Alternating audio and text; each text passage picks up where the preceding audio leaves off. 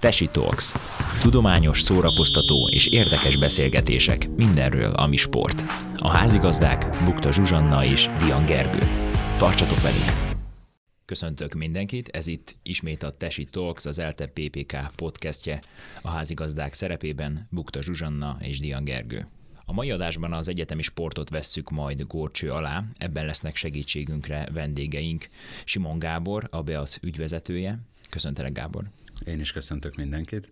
Valamint Juhász Péter, a Magyar Egyetemi Főiskolai Sportszövetség főtitkára. Téged is üdvözlek, Péter. Sziasztok, én is köszöntök mindenkit.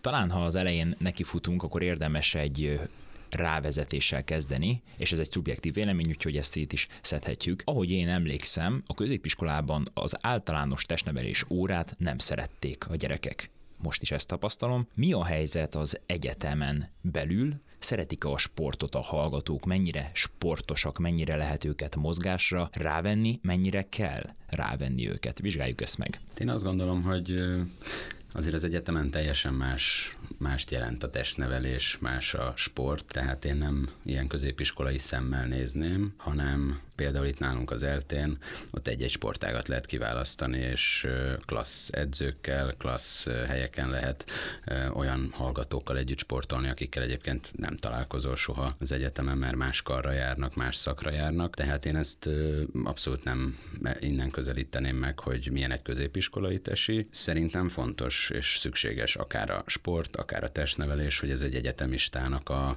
a mindennapjai része legyen, és, és foglalkozni foglalkozzon azzal, és tudatosodjon az, hogy egy egyetemi élethez, egy egyetemi közösséghez hozzátartozik a testmozgás, a sport, testnevelés, nevezzük bárhogy.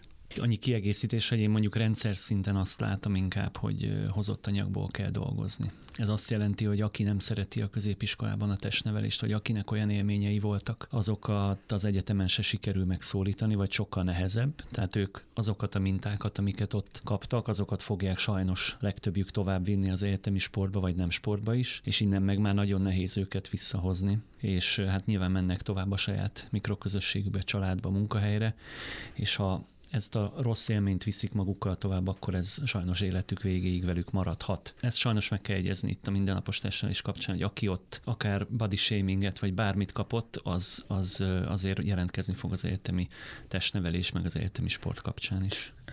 Igen, én ezzel egyet is értek alapvetően, de hogy éppen ez egy lehetőség, hogy az egyetemre bekerülve, akár hogyha arról beszélünk, hogy valaki vidékről jött föl, és, és itt egy új életet kezd gyakorlatilag az egyetemen, ott, ott valahogy ezt be lehet csempészni a, a, az életébe, és szerintem mondjuk nekünk sportvezetőknek ebben feladatunk van, és felelősségünk is van, hogy elmondjuk azt, hogy ez a testnevelés ez nem arról szól, ami mondjuk a középiskolában volt, hanem gyakorlatilag játékos, sportos formában tudnak, tudnak mozogni, nem feltétlenül olyan testnevelőkkel, akik mondjuk a középiskolában voltak megszokottak, hanem például nálunk is vannak sportösztöndíjas hallgatók, egyesületben dolgozó edzők, olyanok, akik egyébként ide az LT eltére jártak, eltés oktatók foglalkoznak velük.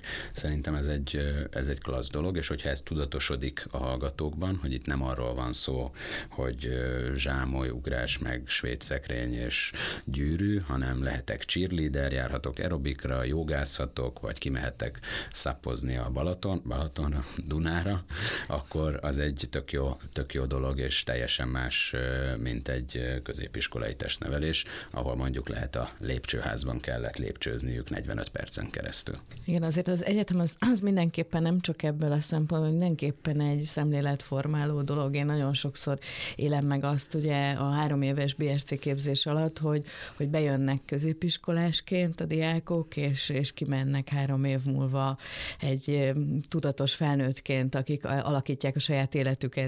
És, és ez, ez sok dologban tetten érhető, a, a sportban is egészen biztos, hogy tetten érhető az, hogy megtalálják a maguk kedvencét, meg megtalálják a közösségüket. Ugye ez nagyon fontos a közösségformálás, tehát az az egyetemen is egy kulcskérdés, hogy egy, egy ilyen kreditfelvételes világban, ahol, ahol nem feltétlenül jársz két órára ugyanazokkal az emberekkel, azokban találj közösséget, és erre ez nagyon fontos feladata legyen az egyetemeknek. Nem tudom, hogy betöltik-e ezt a funkciót. Az biztos, hogy az lát, azt látjuk itt az eltén, hogy a Beac az nagyon ebbe az irányba próbál elmenni, nem tudom, hogy máshol is hasonló-e a helyzet, miket lehet tapasztalni. Vannak olyan nagy egyetemek, amik hasonlóan a Beachoz hasonlóan tradicionális sportegyesületekkel léteznek, és ott nyilván ez a közösségépítés ez zajlik, de azért a nagy egészről azért nem lehet elmondani ezt, hogy, hogy Felismerték az egyetemek, meg kaptak hozzá forrást is, hogy ezt elindítsák, de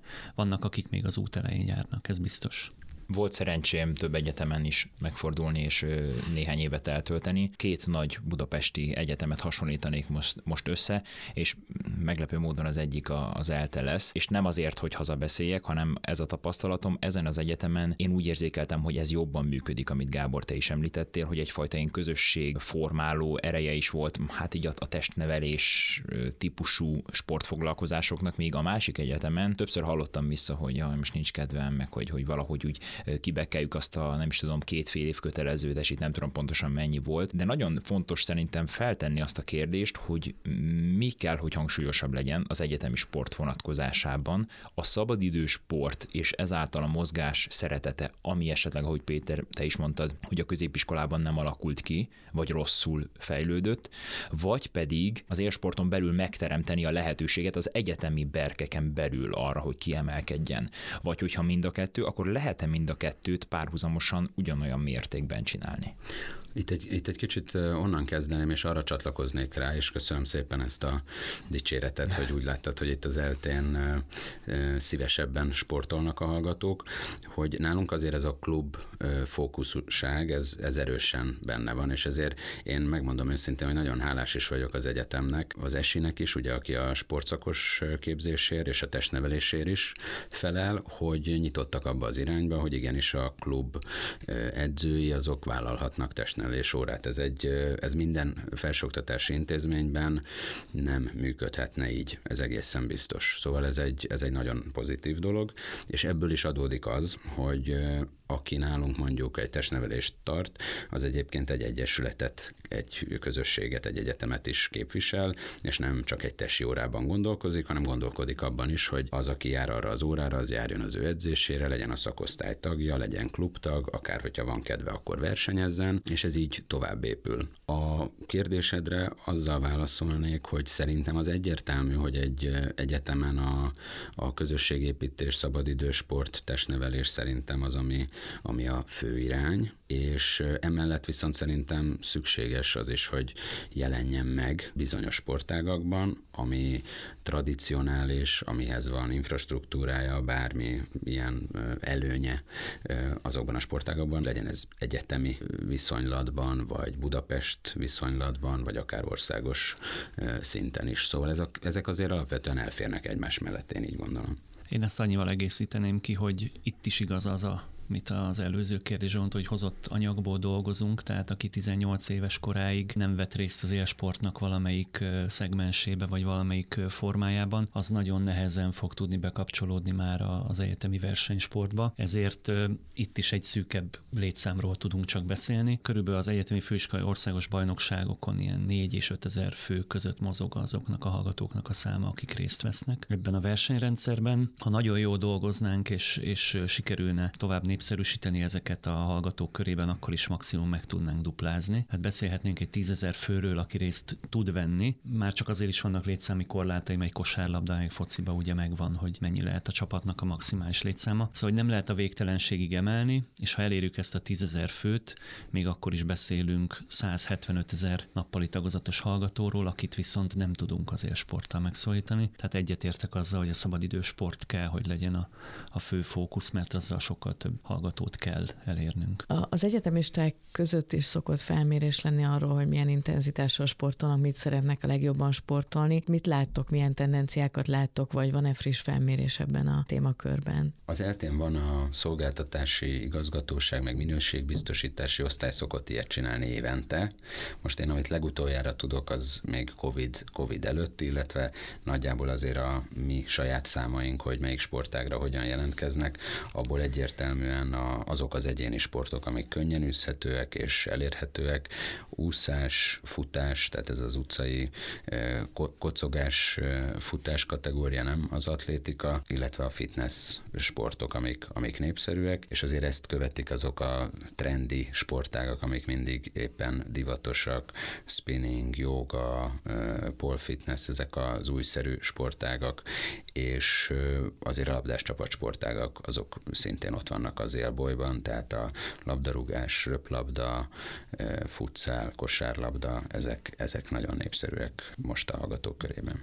Mi nemrég készítettünk a hőokkal egy sportkutatást, ami ennél bővebb kérdéskört taglalt, tehát aki sportol, az miért sportol, tehát motivációs kérdések is voltak benne. Ez egy 6500, kb. 6500 fős reprezentatív kutatás volt. A motivációt tekintve, illetve arra vonatkozóan, hogy ki mennyire rendszeresen mozog vagy nem mozog, arra vannak érdekes eredmények. Önmagában a sportágakra vonatkozóan körülbelül hasonló eredmény jött ki, tehát ezek az egyéni sportágak szabadban, könnyen, alacsony belépési küszöbbel űzhető sportágak jöttek ki szintén. Ugye az egyetemeknél nagyon sok helyen van olyan tradicionális klub, ami ugye mondjuk kialakult még akár a 19. században, mert a Beac is ilyen, vagy ugye a műegyetemi klub, ami a legelső volt. Ott ugye nehéz elengedni azt a fajta élsportot, aminek, aminek igazából kevés köze van az egyetemhez, mert, mert a sportolók nem feltétlenül egyetemisták, van egy-két olyan csapat. Én emlékszem, amikor idejöttem tanítani az eltére, akkor ugye volt a Beac, és létezett mellette egy egyetemi sportegyesület,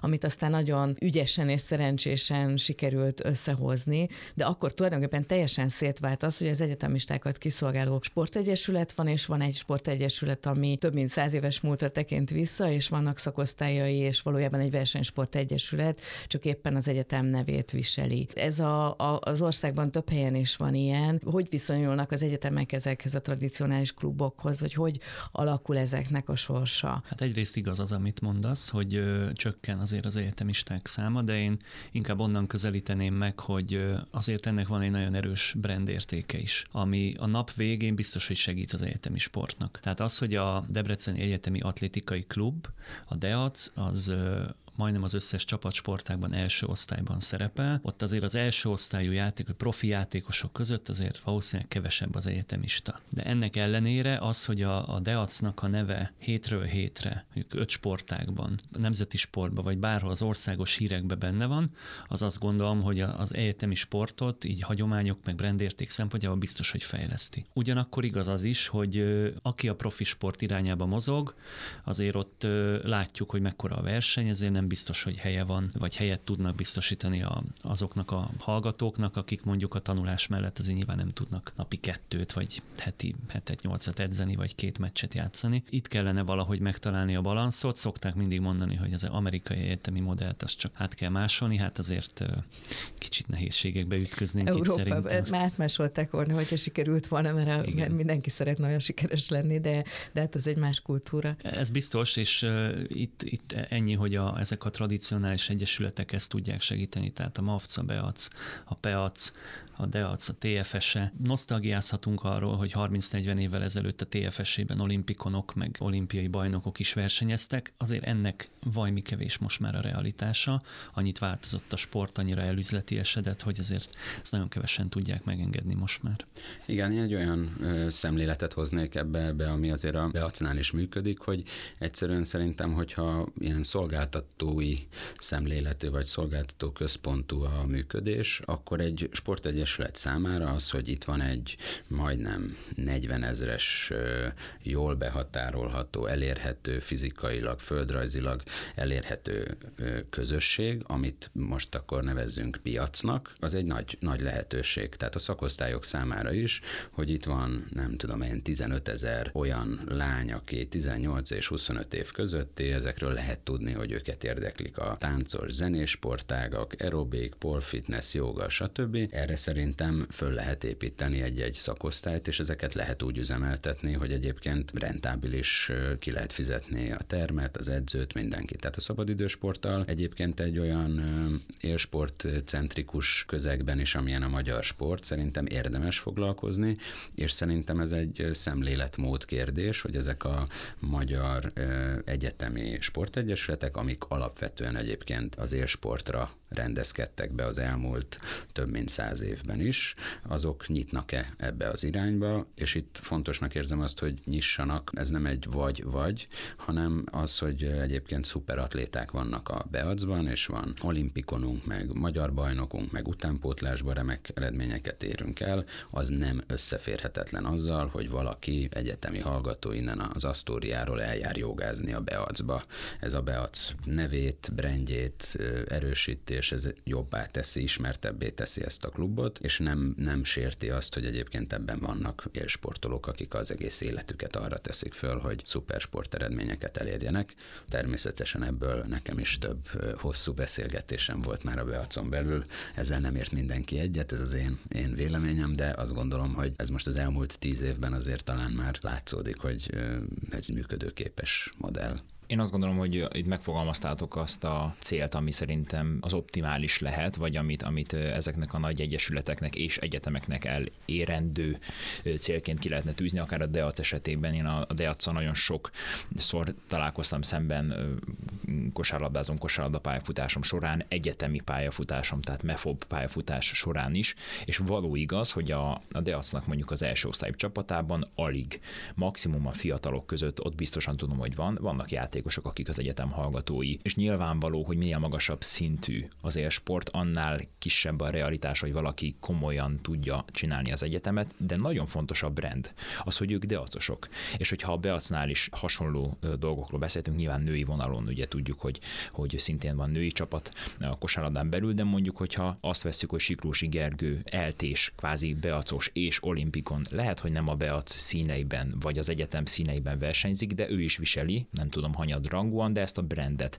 És ez összeköti ezeket a hallgatókat, és ilyen formán ez egy ilyen identitás, egy közösségképző folyamat, amire szerintem ma nagyon nagy szükség van, és én azért mondtam, hogy nagyon pozitív, amit a azt csinál, nem azért, mert más nem csinálja jól, de ezt biztosan látjuk. Szerintetek az elmúlt időszak alatt sokszor beszélünk arról, hogy volt fejlődés bármilyen téren. Közel tíz évig voltam egyetemi verkeken belül, és én óriási fejlődést láttam, például a mefobon belül. Tehát az első néhány évenben egy jó buli volt, aki éppen ráért, az elment, és akkor nyilván az esték azok nem feltétlenül a, a regenerációról szóltak, hanem kisebb-nagyobb mértékben alkohol bevitelről és jó buliról, és nagyon jó szórakozás volt, és nem állítom, hogy ez a buli szórakozás szórakozás aspektusa nincsen meg most, de sokkal nagyobb a presztízse egy MEFOB döntőnek. Tehát egy, egy nagyjából egy tíz éves távlatban sokkal szervezettebb, sokkal magasabb minőségű lett maga a versenyzés szintje is.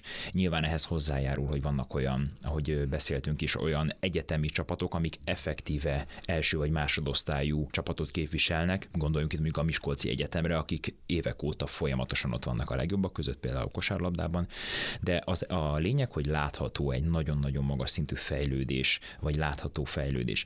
Ti érzékeltek-e akár ennek a szabadidő vonat, tehát az egyetemi sport szabadidő részében is fejlődést, vagy előrelépést, akár létszámban, akár a foglalkozások minőségében, választható sportágak számában, és így tovább? Szerintem nem kérdés, abszolút. Tehát a számok egyértelműen azt mutatják, hogy az elmúlt tíz évben, és szerintem ez részben a sport mostani magyarországi helyzetéről is elmondható, hogy az egyesületek is sokkal komolyabban foglalkoznak vele, és én azt veszem észre, hogy az egyetemek is, ez egy hosszú folyamat, mert én is itt az eltén sokszor meghallgattam, hogy ez egy tudomány egyetem, és hogy nem kell itt a sporttal foglalkozni, vannak ilyen akadémiai vélemények, amivel én abszolút nem értek egyet, mert kettő nem zárja ki egymást, de hogy egy ilyen, egy ilyen tudatformálás az már elindult az egyetemvezetőknél is, és igenis fölismerik azt, hogy miért érdemes a sporttal foglalkozni, és most egyébként egy ilyen teljesen triviális dolgot is tudok mondani, hogy azért például, mert a Bogdán Fiúti elte sporttelepet azt a Beac kosárlabdán keresztül behozott taóból lehet felújítani, meg az iskolai, gyakorlóiskolai tornatermeket, meg a műfüves pályát, tehát, hogy itt, itt a szereplők azok kicsit egymásra is vannak utalva, és a szabadidősportban ez ugyanígy megjelenik, hogy érzi az egyetem azt, hogy ebben szolgáltatnia kell. Most itt nagyon jó példa volt a Debrecen, hogy előbb, előbb-utóbb kialakul egy versenyhelyzet, hogy egy hallgató, aki 18 évesen, 17 évesen nézi, hogy hova akar menni, ott szerintem szempont már az is, hogy van-e uszoda, milyen a kollégium, van-e sportélet, milyen ösztöndíjak vannak, és itt a sport is szerintem egy, egy, egy fontos választási lehetőség. Nagyon érdekes volt, ahogy felvezetted a kérdést, mert a kérdés felvezetés során, meg a Gábor válaszában se merült fel a, a országos sportági szakszövetségek kérdése. Nekem ezzel kapcsolatban vannak éles vitáim elég sok a hétköznapokban, hogy mindig, amikor a MEFS-nek a munkájáról beszélünk, akkor akkor eljutunk egy olyan pontig, amikor tényleg arról beszélünk, hogy az kevés, hogyha a MEFS veszi komolyan az Országos Sportági Szakszövetség helyett az adott bajnokságnak a szervezését.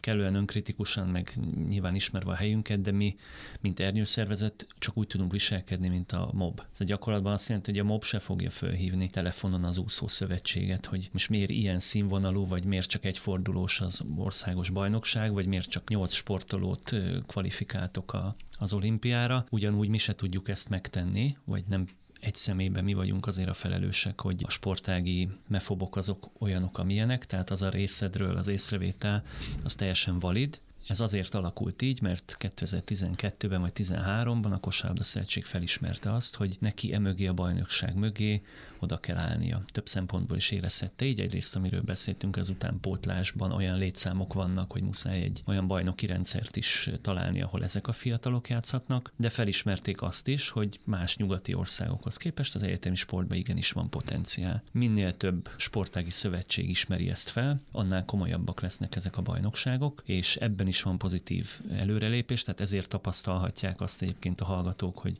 4-5-10 évvel ezelőtthöz képest a MEFOP-nak sokkal nagyobb a rangja meg a presztízse. Ez azon kívül, hogy a MEFS próbál minél többet beletenni, annak is köszönhető, hogy a szövetségek is többet beletesznek. Nélkülük ezt nem tudjuk megcsinálni.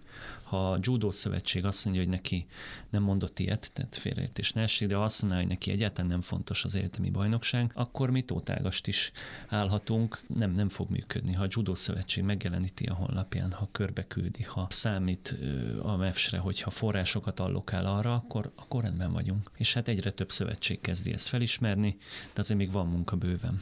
Külön topikként szerettem volna erről beszélni, azért nem említettem meg, mert nagyon Hol előttem, nem vagy, mert fel is vezetett tulajdonképpen. Igen, a, a kosárlabda szövetség talán egy jó példa, külön kiemelve mondjuk a 3x3-as kosárlabdát, amivel érdemben én az egyetem berkein belül találkoztam, és kifejezetten jó fordulókat, tornákat rendeztek, de beszélhetnénk más sportágakról is, és valóban nagyon nem mindegy, hogy mondjuk a versenynaptár, az egyetemi vagy MEFOB versenynaptár az hogy viszonyul az Országos Sportági Szakszövetség versenynaptárához, és így tovább, és így tovább. Ez egy nagyon érdekes kérdés, bár nekem nincs rálátásom a többi szövetség munkájára, nyilván megint csak fókuszálok a saját sportágamra, de nagyon nem mindegy, hogy milyen a színvonala egy döntőnek, hogy a különböző résztvevő csapatok, hát tagjai azok, most nem akarok bántani, de mondjuk a futottak még kategória, vagy pedig, hogy igenis vannak ott első másodosztályban szereplő kiemelkedő játékosok, és így a csapatok egymás ellen a valós erejükkel tudják képviseltetni magukat. Én emlékszem még, volt egy olyan periódus, amikor tudtunk érmet szerezni a, a Beaca 2014-ben. Sok első osztályú játékos, több első osztályú játékosunk nem tudott eljönni. Ma pedig azt látom, ahogy említettem, hogy a döntőkön komplet, komplet másodosztályú csapat, szinte komplet másodosztályú csapatok vesznek részt, és nyilvánvaló, hogy a nemzetközi szereplés, a különböző tornákon való részvétel, az akkor releváns, hogyha oda olyan csapattal tudunk kimenni, ami, ami ütőképes. Nem tudom, hogy a többi sportágnál hogy látjátok, hogy ugyanez a tendencia, hogy pozitív a, a szakszövetségek viszonyulása, vagy, vagy azért vegyes a kép? Abszolút vegyes vannak tényleg a két-három hete sikerült, talán nem spoilerezem el, a Röplabda Szövetséggel is megállapodnunk, és ők is a TAO rendszerbe fogják beépíteni a MEFOB bajnokságot, ami szerintem óriási előrelépés lesz a csapatoknak, meg a bajnokság színvonalára nézve is tényleg csak egy optikai kérdés. Azért nem, szerintem nem mindegy egy sportoló esetében mondjuk milyen versenyengedélyt kap kap-e versenyengedélyt. Ha kap, akkor azon rajta van a Röplabda Szövetségnek a logója.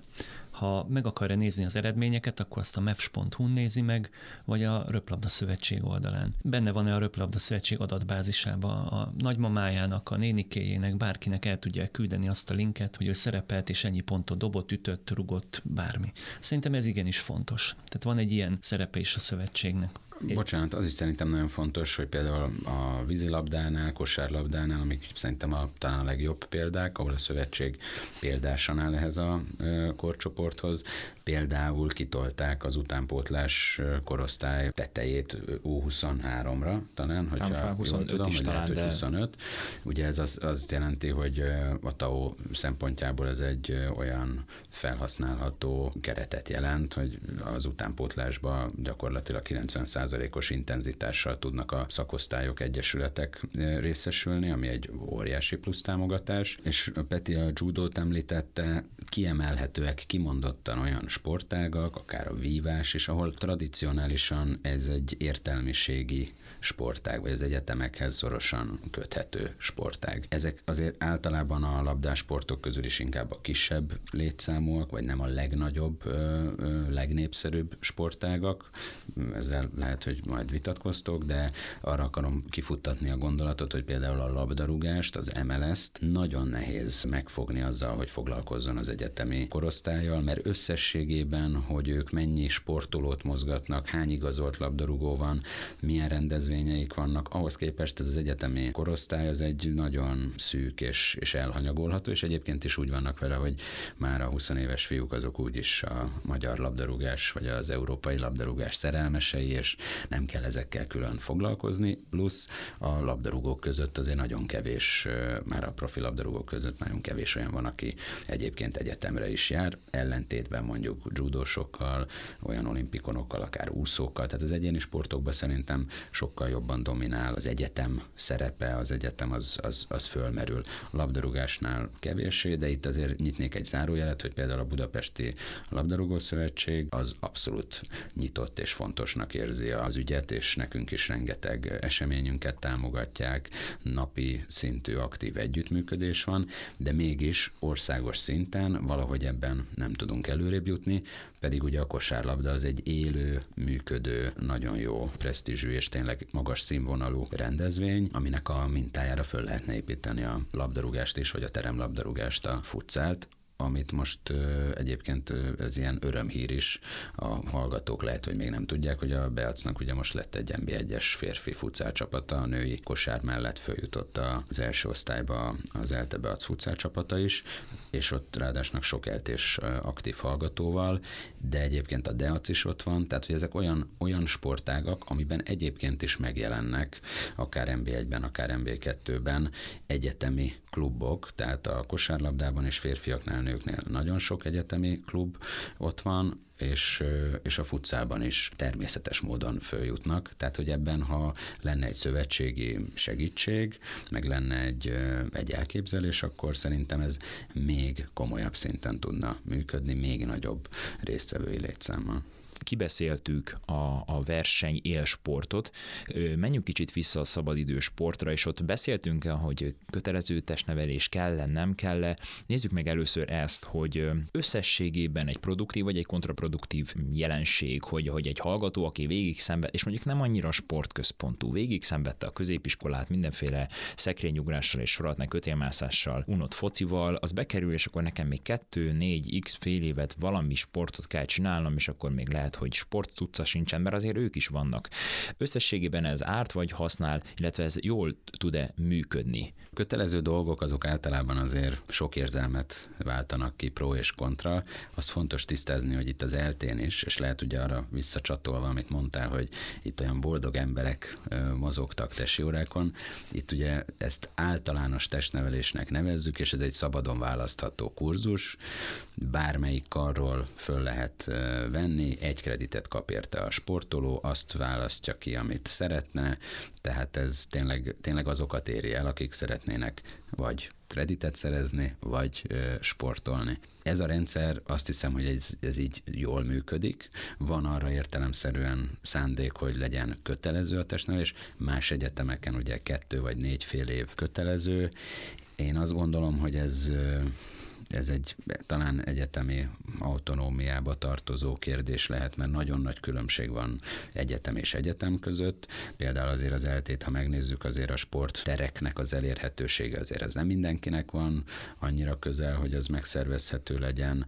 Talán egy ekkora létszámot sem tudnak megmozgatni. Ellenben a BM-én van egy szuper sportközpont, kötelező testnevelés, de gyakorlatilag úgy néz ki, hogy lejön a hallgató a kollégiumból, vagy kilép a nagy előadóból, és át tud slattyogni, squasholni, küzdősportot, vagy bármit, bármit csinálni. Tehát szerintem ez, ez egy ilyen egyetemi autonómiához tartozó kérdés, de ettől függetlenül azt gondolom, hogy segíti az, hogyha legalább van egy-két fél év, amit rá lehet akár az, hogy több kreditet adunk a, a sportért, az, az egy motivátor tud lenni, vagy, vagy egy ilyen kapu, kapudrog tud lenni a, a sport irányába, hogy, hogy eljött, megnézte, szimpatikus volt az edző, jó a helyszín, jó a társaság, és akkor hát ha, hát ha belép a sportolók közé. Tehát ennek van egy ilyen reklámértéke is, azt gondolom.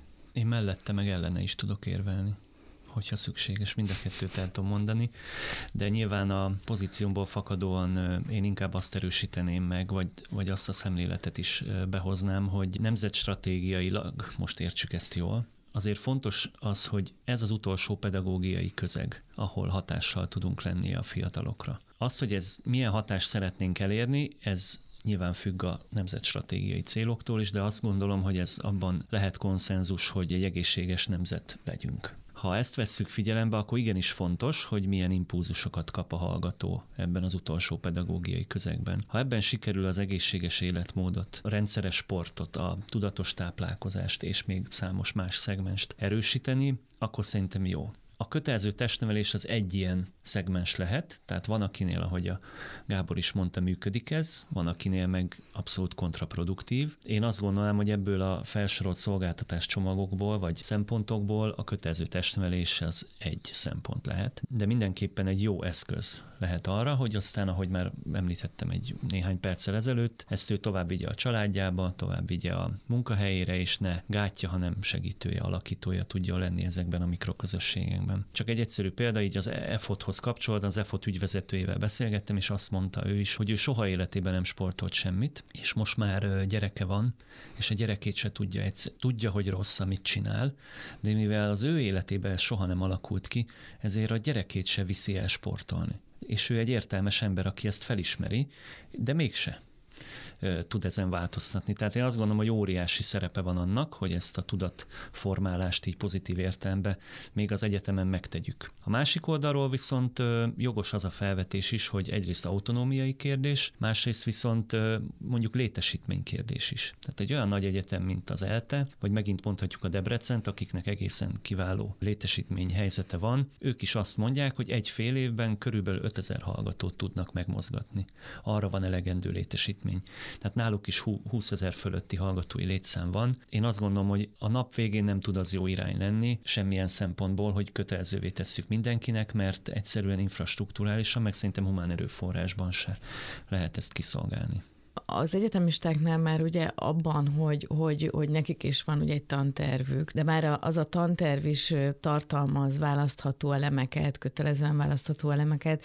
Ugyanígy azt gondolom, hogy az a fajta hibrid megoldás, hogy a testnevelés választható legyen, vagy ha kötelező is mondjuk egy adott kreditszámot megszerezni, akkor is választható tevékenység legyen benne, és legyen, legyenek benne olyan elemek, ami, amit, am, amiből biztos, hogy tud mindenki választani, még akár az is, aki, aki nem sportolt, vagy egyáltalán nem szereti a, a testmozgást, mert, mert az szinte lehetetlen, hogy egy értelmes egyetemistának, egy fiatal egyetemistának nem tudunk felajánlani valamilyen testmozgást. Én például, ha most lennék el, és én egész biztos, hogy mennék a cheerleaderekhez. Nekem az, az rettentően tetszik, hogy ez van, de hát nálunk van rútánc, és ezt mondta egy volt hallgatónk csinálja, Paul Fitness, és még, még, még egy jó pár olyan egzotikus dolog van, aminek már csak a kipróbálása, és az egyetemista lét az pont erről szól, hogy igen, egyébként persze tanulunk, meg mindenféle csinálunk, de azért megvan az a szabadságunk, egy csomó dolgot ki tudunk próbálni, meg tudunk csinálni. Tehát szerintem ez a ráutaló magatartás, a segítés annak, hogy tudjon valamit választani,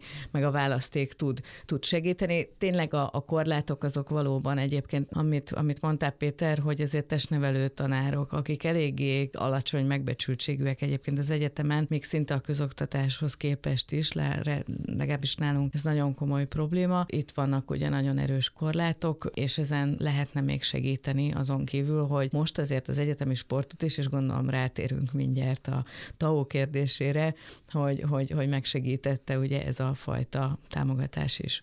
De még mielőtt a TAO kérdésére rátérnénk, nekem nagyon tetszett Péter, amiket itt elmondtál, és az igazság az, hogy valahogy igen, ez egy olyan kérdés, hogy lehet mellette is, meg, meg ellene is érvelni a kötelező vétételnek, de mégis, hogyha annak a gondolatnak a mentén megyünk tovább, amit mondtál az EFOT főszervezőjéről, nekem is van a közvetlen közelemben olyan ember, aki sportolgatott, de sosem volt igazán olyan magas szinten, hogy megtapasztalja, és azt mindig keverem, hogy Szokrátész mondta el, de hogy, hogy egy mondjuk egy férfi esetében, hogy egy férfinak kötelessége megtapasztalni azt, hogy, hogy a, a testem mire képes. Tehát kvázi egy, én ezt úgy értelmezem, hogy illik azért egy, egy bizonyos elfogadható fizikális szintre legalább eljutni egyszer, mert onnantól kezdve van egy referencia az embernek a fejében. Hogyha valaki, és ezt ha visszafordítjuk erre a kötelező vétételre, hogyha valakinek nincs megtapasztalása, hogy milyen érzés olyan mozgásformát csinálni, ami örömet okoz, akkor az biztos, hogy ahogy az említett példa is mutatja, nem fogja tudni átadni. Tehát hiába egy értelmes ember, aki felfogja, hogy ez jó, nem fogja tudni átadni. És az eltén nekünk ugye volt kötelező választható tárgyak közül különböző sportágak, és hát volt olyan, hogy azt hiszem talán tenisz, de lehet, hogy konkrétan tamburelló volt. Már nem tudok pontosan, de a lényeg, hogy tamburellót játszottunk, aki nem tudná, ez hasonló, mint a tenisz. Egy pályán, teniszpályán kell játszani, és egy ilyen csörgő dobszerű eszközzel kell egy teniszlabdát ütögetni. Na most én nagyon ügyetlen vagyok ilyen, ilyen precíziós játékokba, de beszélgettem barátokkal is, és arra jutottunk, hogy ha választani kellene egy sportágat, ami, ami nem az én sportágam, mondjuk nem az általam top három preferált sportág, amit szívesen űzök, akkor egész biztos ezt választanám, mert szórakoztató, könnyű megtanulni, nem magas a belépési küszöb, kvázi megtapasztalásom volt vele, pozitív, és ezáltal már tudok hozzá referálni. És hogyha ha valami egyáltalán nem kötelező, akkor ennek az esélye sincs meg. Ha viszont kötelező, akkor ugye adja magát a felelősség, hogy olyan testnevelőket, olyan széles spektrumot biztosítsunk, amiből legalább egy, egy cseppnyi pozitívumot el tud vinni valaki, és akkor térjünk rá a TAO kérdésre, ami ugye az infrastruktúrát érinti. Ha az az ambíciónk és célkitűzésünk, hogy minél több embert vonjunk be, minél több sportákban, egy gondolat erejére a kosárlabda terén tudom, hogy van sokadrangú versenysport, amatőr, szabadidő jellegű, de versenyzés Budapesten egyetemi bajnokság. Ez nagyon szuper, mert ezeknek a srácoknak én nagyjából tudom, hogy a tudás szint az mit jelent. Hát, ha megyei bajnokságba beférnek, az már, az már nagy dolog, vagy a Budapest, nem tudom, CD-be. Tehát épp hogy kiszorulnának még a potenciális versenysportból, de egyszerűen mivel az egyetemen nem ez a fontos ebben az aspektusban, ezért ők tudnak ott játszani. De ehhez sok teremidő kell, ehhez sok, ahogy Zsuzsi is beszélt róla, szakember kell, akiknek nem hátrány, hogyha a képzettsége azért megfelelő. Hogy állunk ezen a téren, mennyire vagyunk túl terheltek infrastruktúrálisan, akár humán erőforrás vonatkozásában?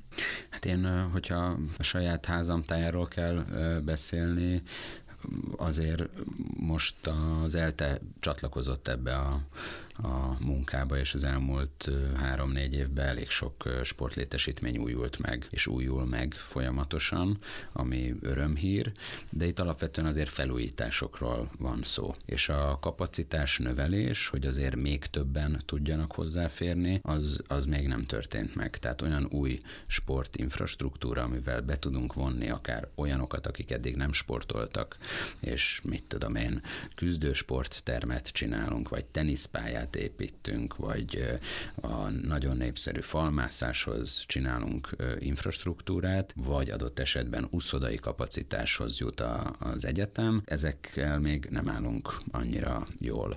Most nem akarok itt az elégedetlennek tűnő sportvezetőt játszani, mert szerintem az, hogyha van valamilyen fejlesztés, annak igenis örülni kell, de hogy itt, amit mondtál, a kapacitás például egy kosárlabdában egy egyetemi bajnokság, ami egy házi bajnokság gyakorlatilag, annak az ötlete nagyon régóta napi renden van, de mivel nincs elég teremidő, ezért voltak rá kezdeményezések, de igazából a rossz időpontok meg a kevés terem miatt elhaltak. Erre mondjuk egy jó példa az egyetemi házi foci bajnokság, ahol most pont ezen a héten indult el 206 csapattal, ami majdnem 1500 játékost jelent, de van műfőes pálya, nagy pálya, kis pálya, tehát ez, ez, ez tud működni. Ilyen fajta kapacitása van az egyetemnek. Tehát, hogy úgy általánosságban azt lehet elmondani, hogy igenis ettől függ, és nagyon jó az, hogy van egy olyan lehetőség, amivel lehet fejleszteni az egyetem infrastruktúráját. Azért is gondolom, mert az oktatás, és itt ugye a fenntartás kérdése is egy neurologikus pont, az, hogy délelőtt mondjuk az oktatás, szakosképzés, testnevelés tud helyet kapni egy sportcsarnokban, délután pedig az egyesületi sport, szabadidősport, bármi más, dolgozói sport, az, az teremt egy olyan kihasználtságot, amivel fönt lehet tartani közel nullszaldósan egy sport létesítményt, meg lehet tölteni reggeltől estig. Tehát ez egy jó modell, azt gondolom, és ebbe az irányba én azt látom, hogy azért az egyetemeknek a nagy része az elmúlt több mint tíz évben, amióta a TAO létezik, azért, azért elmozdultak, és vannak jó, jó példák. Nehéz a taóról úgy beszélni, hogy az emberben azért a felgyülemlett feszültség az, az ne jöjjön ki, mert bár tényleg egy fantasztikus rendszer, és tényleg rengeteg országban a csodájára járnak, és kérdezgetik, hogy ezt hogy csináljátok. Azért a, a jelen gazdasági helyzet talán meg fogja mutatni a rendszernek a gyengeségét, vagy én félek attól, hogy meg fogja mutatni. Úgy általában a nagy rendszerekre igaz, hogy szerintem a legnagyobb bűne az egész TAO rendszernek, hogy így 11-2 éve nagyon apró folt változásokat leszámítva ugyanúgy maradt, és nem reflektált azokra a változásokra, amik mondjuk akár a világgazdaságban, akár a sportpiacon, akár máshol bekövetkeztek. Tehát ez, ez az egy, amit így tényleg erős kritikaként azért érdemes megfogalmazni. És hát nyilván ebből fakad az is, hogy ki tudja, hogy milyen tél áll előttünk. Azért ott szerintem lehetnek problémák a létesítmény fejlesztéseknek örülünk, de ezeknek az üzemeltetése azért egy elég nagy probléma lehet. Emellett a humán erőforrásnak a fejlesztése. Ugye én egyik sportágban se vagyok érdekelt, illetve nem vagyok olyan egyesületnek se a vezetője, ahol taós szakoszták működnek, de mondjuk sportmenedzserként vagy sportszakemberként azt tudom mondani, illetve olvasom is sokat, hogy a minőségi edzők hiánya az továbbra is fennáll, és itt akkor nem csak a mindig ö, szeretnek belerúgni a, a fociba, hanem más sportágaknál is igaz, hogy a megfelelően képzett edzők, azoknak a száma elég alacsony. És mindig visszatérünk arra, hogy talán a, a, a Murinyónak, most csak ő jutott eszembe, lehet, hogy a legkisebbekkel kellene foglalkozni, mert talán ott a legfontosabb, hogy mit tanulnak meg. Egy olyan játékos, aki a Murinyóktól tanultak ki a, az egész játékot, őt már a portás is elvezeti 20 éves korában, most nyilván túlzok, vagy csak provokálok, de azért azt látni kell, hogy a, ezekből a szakemberekből állunk talán a legrosszabbul. Nagyon fontos a létszám, nagyon örülünk annak, hogy sokaknak a mindennapjaivá vált az, hogy 10 éves, 8 éves, 6 éves koruktól 18 éves korukig játszanak kiváló körülmények között, de nem biztos, hogy megfelelő szakemberek mellett, és lehet, hogy ugyan, ugyan, ugyanoda jutunk, mint a mindennapos testnevelésnél, hogy olyan kudarc élménnyel fognak kikerülni, ami, ami alapvetően határozza meg az ő hozzáállásukat a sporthoz, úgyhogy ezek tudom, hogy nem szervesen a kérdéshez kapcsolódtak, de azokat Gábor megválaszolta, úgyhogy én azért dobtam még be ilyen provokatív jellegű dolgokat. Pénzzel azért bizonyos dolgokat nem lehet megoldani, tehát például a, a sportági szakembereknek a kinevezése, nevelése, meg az, az, az egyrészt nagyon lassú, tehát ezt nem lehet egyik napról a másikra megoldani, másrészt pedig, pedig nem feltétlenül pénzkérdése, és nekem az a szívemhez nagyon közel áll, amit mondtál, hogy az utánpótlásban dolgozókat kellene jobban megbecsülni, vagy az arányokat kellene valahogy megváltoztatni azokhoz képest. Ugye itt a kiemelt edzők Magyarországon óriási jutatásokban részesülnek, viszont akik az alapokat megtanítják, azok meg nagyon sokszor szerelemből csinálják, ami persze a sportban nagyon fontos, de hát azért ezeket az aránytalanságokat látva azért azért nehéz őket megtartani, hogyha már arról van szó, hogy majd a megélhetésükön kell gondolkozniuk. Az egyetemi sportban a TAO az infrastruktúra fejlesztésben mennyire hozott áttörést, mert én azt láttam, hogy ugye itt, itt uniós forrásokból, főleg a vidéki egyetemeken nagyon szép sportcentrumok jöttek létre. Mi általában még az eltén is ugye az a 2010-ben is azért elég más volt a helyzet. Azóta azért volt, voltak például műfüves pályafejlesztések, vagy nagyon szépen felújítottak beacos létesítményeket is, de hát akkor olyan, hát bocsánat, de siralmas volt szerintem a helyzet körülbelül egy tíz évvel ezelőtt, és, és amikor mi lementünk vidékre, és megláttuk a Miskolci sportcentrumot, vagy a Debreceni sportcentrumot, akkor mindig elájultunk, hogy Jézus Mária. Nem irigykedtünk, mert hát oda tök jó, csak azért ugye az ELTE egyetemi létszámához képest is, meg ahhoz képest, hogy mennyien sportolnának, tehát hogy nagyon, nagyon megdöbbentő volt az, hogy, hogy milyen jó állapotban van a vidéki egyetemi sport infrastruktúrálisan. Nem tudom, hogy ott még használtak-e TAO-t, vagy mennyire használták ezeket, vagy, vagy hogy tehát van-e belátványos előretörés a TAO hatására, vagy az egyetemi sportban nem annyira erre, ezzel foglalkoztak. Láttok-e ilyen? Szerint... Ilyet? Van-e ilyen felmérés? Nem tudom. Felmérés nincsen. Szerintem azért nincsen, mert hogy mivel ugye sokkal korábban elkezdődik a TAO rendszer, ezért szerintem ott van relevanciája a piramis elv alapján, ott a legszélesebb a bázis, és hogy ezeket a létesítményeket már nem kifejezetten célzottan az egyetemi sportnak építik, hanem azok a 6-8 évesek tudjanak hol mozogni, tehát az egyetemi sport maximum csak mint haszonélvezője, vagy mint kvázi egy vagy két korosztály tud ebbe bekapcsolódni. Az önmagában szerintem nem lehetne fenntartható, ha egy most nevezük U23-as csapat építene egy csarnokot, nem tudná szerintem kihasználni a kosárlabda példáján. Tehát muszáj, ahogy a TFS-e is csinálja, több korosztályba alulról, tehát középiskolások vagy általános iskolások korosztályokat is indít azért, hogy fent tudja tartani ezeket a létesítményeket, és nem mellesleg belőlük majd legyen az egyetemi sportnak is létszám, de én olyanról nem tudok, de csak a józanész miatt, hogy egyetemek belevágtak volna TAOS fejlesztésekbe pusztán azért, hogy az ő saját létesítményhelyzetüket javítsák, de globálisan elképzelhető olyan együttműködés, hogy egyetemek együttműködve olyan klubokkal, ahol viszont meg az utánpótlás létszáma nagyon magas, akkor közösen építettek egy, egy ilyet, vagy fejlesztettek. Igen, én is ezt tudom megerősíteni, hogy ugye egyfelől kicsit elmenve a kérdéstől, hogy azért ez egy szomorú helyzet, hogy nagyon sok olyan felsőoktatási intézmény van, kinek még mind a mai napig nincs sportegyesülete. Tehát, hogy adott esetben lehet, hogy lenne terv arra, hogy hogyan újítanak föl, vagy mit építenek, de egyáltalán egyesület sincs. És ugye mivel alapvetően a TAO rendszer az utánpótlás fókuszú, azért alapvetően kizáró az, hogy valaki olyan kerüljön taózási lehetőségbe, ahol nincsen utánpótlás. Tehát ilyen szempontból nálunk is a Beac azért szerencsés, mert van egy komoly kosárlabda, női kosárlabda akadémia, több mint 30 utánpótlás csapattal, tehát erre tud az MKOS-től kérni a BEAC, és itt össze tud kapcsolódni egy egyesületi fejlesztés egy intézményi fejlesztéssel azt gondolom, ahol ilyen szinergiák vannak, és van ilyen kapcsolat az egyetem és az egyesület között, ott ezek megtörténtek, mert ez a logikus, és ezzel szinte mindenki szeretett volna élni. A legtöbb esetben az üzemeltető, vagyonkezelő, fenntartó az, az egyetem, tehát állami tulajdonban van a, az infrastruktúra, és erre tud az egyesület behozni támogatást, és ezért cserébe tudja használni az infrastruktúrát. Szerintem ez egy jól működő rend rendszer, rendszer lehet. Visszakanyarodva kicsit a Taura, olyan szempontból védeném a helyzetet, már Zsuzsival sokszor beszélgettünk erről, hogy rendszert hibáztatni az mindig egy nagyon könnyű dolog.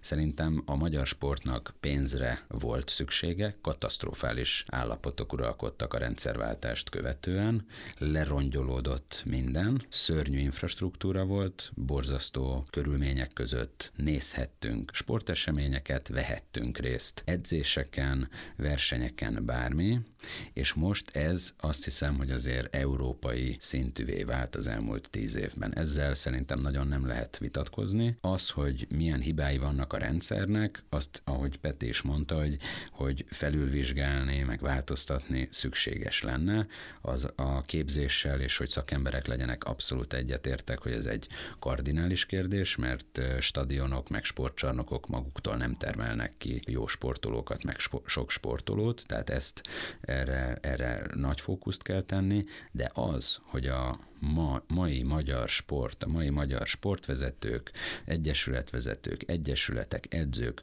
hogyan élnek, vagy hogyan élnek vissza egy lehetőséggel, azt ö, rendszerre, kormányzati szándékra szerintem nem szabad ö, fogni. Ez egy olyan lehetőség, amivel mindenkinek élnie kell, illetve bűn nem élni, mert ez egy egyszeri dolog, ez tart 10 évig, 15 évig, ki tudja meddig, ebben az időszakban lehet építkezni, és itt kell mindent, amit lehet fölépíteni egy egyesületnek, hogy utána abból tudjon gazdálkodni. Legyen ez szellemi tőke, legyenek ezek jó edzők, legyen ez egy jó sportpálya, legyen ez sok gyerek, legyen ez egy nagyon jó kapcsolat cégekkel, önkormányzattal, városi, egyetemi kapcsolat. Most van egy olyan ideális pillanat, amiben lehet építkezni, és ebből nem most kell a zsebét megtömnie mindenkinek, hanem ebből a jövőt kell fölépíteni. Persze később sem elképzelhető, én azt gondolom Magyarországon az, hogy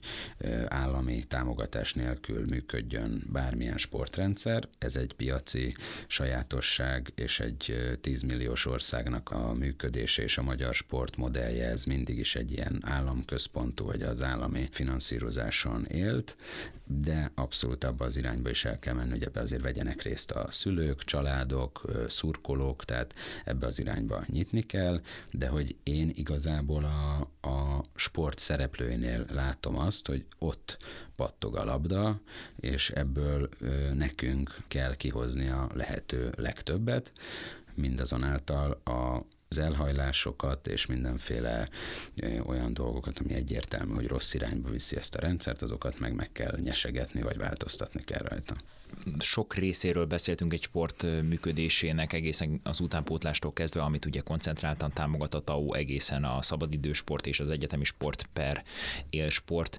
És az a, a benyomásom, hogy igazából akkor működik jól. Nem feltétlenül csak egy ország, de nyilván nagyobb, ideális esetben egy ország, de mondjuk egy kisebb város vagy egy, vagy egy, egy ilyen közösség sport élete, hogyha egyfajta ilyen ökoszisztémaként működik jól, az pedig egyszerűen azt teszi szükségessé, hogy jól működjenek együtt egymással az elemek. Ez egy ilyen no-brainer tulajdonképpen, hogy mi az érdek. Az az érdek, hogy, hogy jó legyen a sport, ez pedig egy, egy, egy egyértelmű cél, de hogyha ha valaki egyéni érdekeket helyez, mondjuk a, egy nagyon egyszerű példával egy test is akkor működik jól, hogyha a tagok jól működnek, hogyha ha nem funkcionál a jobb kéz, akkor az agy hiába próbál, vagy a jobb láb, akkor az agy hiába próbálja összerakni, hogy járjon, nem fog tudni megfelelően járni. És talán ami a lehetőség hiányánál, vagy az, hogy nincs lehetőség általánosságban rosszabb, szerintem az az, hogyha van egy jó lehetőség, és nem jól használjuk ki, vagy nem ö, megfelelően. És ö, ahogy mondtad, hogy egy rendszert nem szabad, vagy nem jó hibáztatni, nem jó hibáztatni, de, de kellene a felülvizsgálása annak, hogy a rendszeren belül melyek azok az elemek, amik nem működnek jól, vagy nem működnek megfelelően együtt. És talán ez az, amire Péter, te is utaltál, hogy ezt a fajta hát házi feladatot, feladatot nem biztos, hogy jól, kellőképpen ö, láttuk el. Most majd legyen, jön egy fordulópont, ugye a, a TAO mostani ciklusa le fog járni, és egy érdekes kérdés lesz, hogy majd hogyan tovább, és azt gondolom, hogy erről is fogunk majd beszélgetni egy későbbi adásban. Ennyi volt már a Tesit Talks, az ELTE PPK podcastje. Köszönjük az EPER szakmai támogatását vendégeinknek, Simon Gábornak és Juhász Péternek a részvételt, és persze természetesen, mint mindig nektek is, kedves hallgatók, hogy hallgattok minket. Találkozunk legközelebb. Köszöni a figyelmet Bukta Zsuzsi és Dian Gergő. Sziasztok! Tesi Talks. Tudományos, szórakoztató és érdekes beszélgetések mindenről, ami sport. A házigazdák Bukta Zsuzsanna és Dian Gergő. Tartsatok velünk!